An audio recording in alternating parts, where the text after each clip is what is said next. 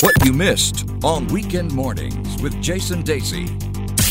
Time for Beautiful Places here on Money FM with me, Jason Dacey. And this is where Neil Humphreys, the author of many books about Singapore, shares one of his favourite spots in Singapore. And as we've been talking a lot about England and the World Cup, I wanted you to pick a colonial landmark, so I've asked you to go for the Fullerton Hotel. I love the Fullerton Hotel. I mean, when you said to me colonial, you know, I'm a little bit... But the Fullerton Hotel, in fact, the entire heritage district in that area on the waterfront there is just glorious. And there's a lot of new kids on the block. We all know who they are, and they've all got their sort of roles to play and their services to give, and they're all very good hotels in their own way. But the Fullerton is the Meryl Streep of hotels in Singapore. It just gets better with age. There's younger, sexier models around the Marina Bay area. We all know who they are. But the Fullerton has got that Meryl Streep indefinable, beautiful quality. It's regal. It's regal. It's sexy. It's attractive. It's intelligent. And it looks so darn good.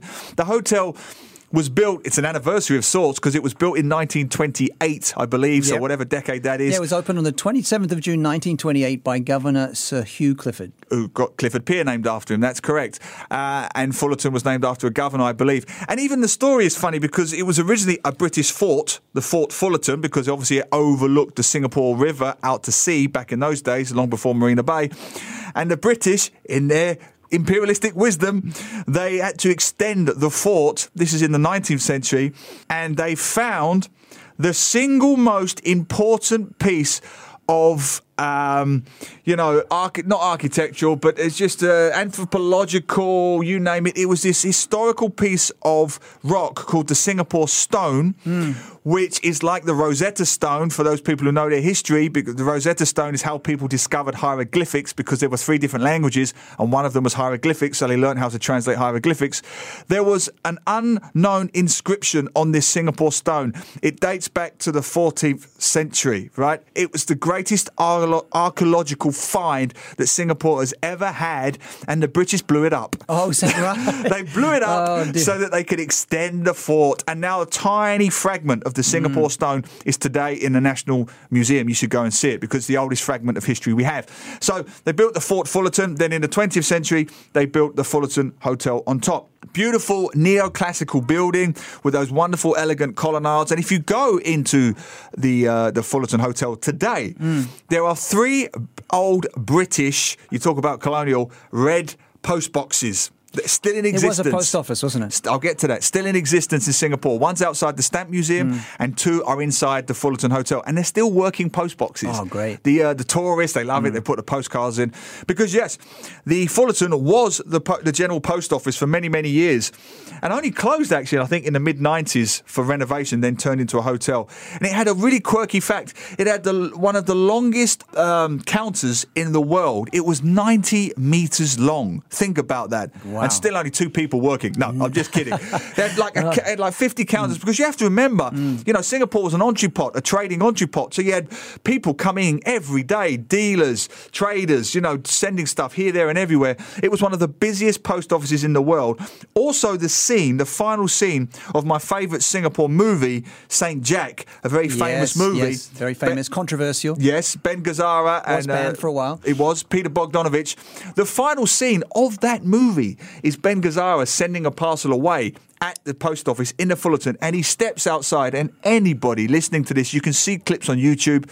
Watch the final shot of St. Jack. He steps out of the Fullerton building. There's this glorious 360 shot of how the harbour used to look there, and how all the junk boats and the sampans and the Change Alley and the old Clifford Pier. It's all there. It's a glorious shot. And also, I got personal reasons for liking the Fullerton, because I set a crime scene there in one of my novels. What novel was that? It was Marina Bay Sins. Right. And I set a crime scene there. And a couple of years later, the National Arts Council got in touch with me and said, we want to do a walking tour of your novels where you take, they do this all over the world. It's very popular, where you take some of your fans, your readers, on tours of locations in your books. So I got in touch with a Fullerton and I said, can I walk through your hotel with some guests, because I want to talk to them about scenes in my book? And I was like, yeah, sure. What happens in the book? Well, it's a murder scene. But in fairness to the Fullerton, they were great about it. I mean, look, there was a murder on the Orient Express and it never did the Orient Express any harm. Yeah, so it adds to the notoriety, I guess. So I actually went to the Fullerton because I made a documentary on the roof of the Fullerton years ago. And I did this great shot where they had the camera on the street and I was on the roof. You know, there's a rooftop bar at the Fullerton. Yes. So there's a close-up of me and then it pulls back to reveal, you know, I'm on the roof. And while I was on the roof of the Fullerton Hotel, only an author thinks like this. I thought, this is a great murder scene. This is a great crime scene right here. Oh. Fast forward 2 years, I wrote the novel because, and it was a labour of love because I truly believe that the Fullerton Hotel is easily one of the most. Firstly, it's heritage protected. It's preserved. So it's a national landmark. It must be preserved. It's been gloriously restored. It's one of the most important places in Singapore's history. Do you know in the final days of in 1942, before the fall of the British forces, the Allied forces, it was used as a hospital.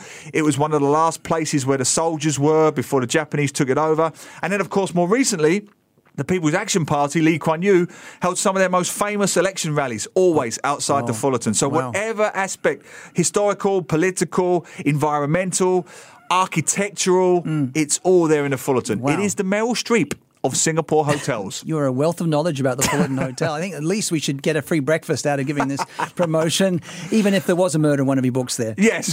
More importantly, it's a scene in one of my books, so read the book and you'll read all about it. All right. Beautiful Places, the Fullerton Hotel, here on Weekend Mornings with me, Jason Dacey.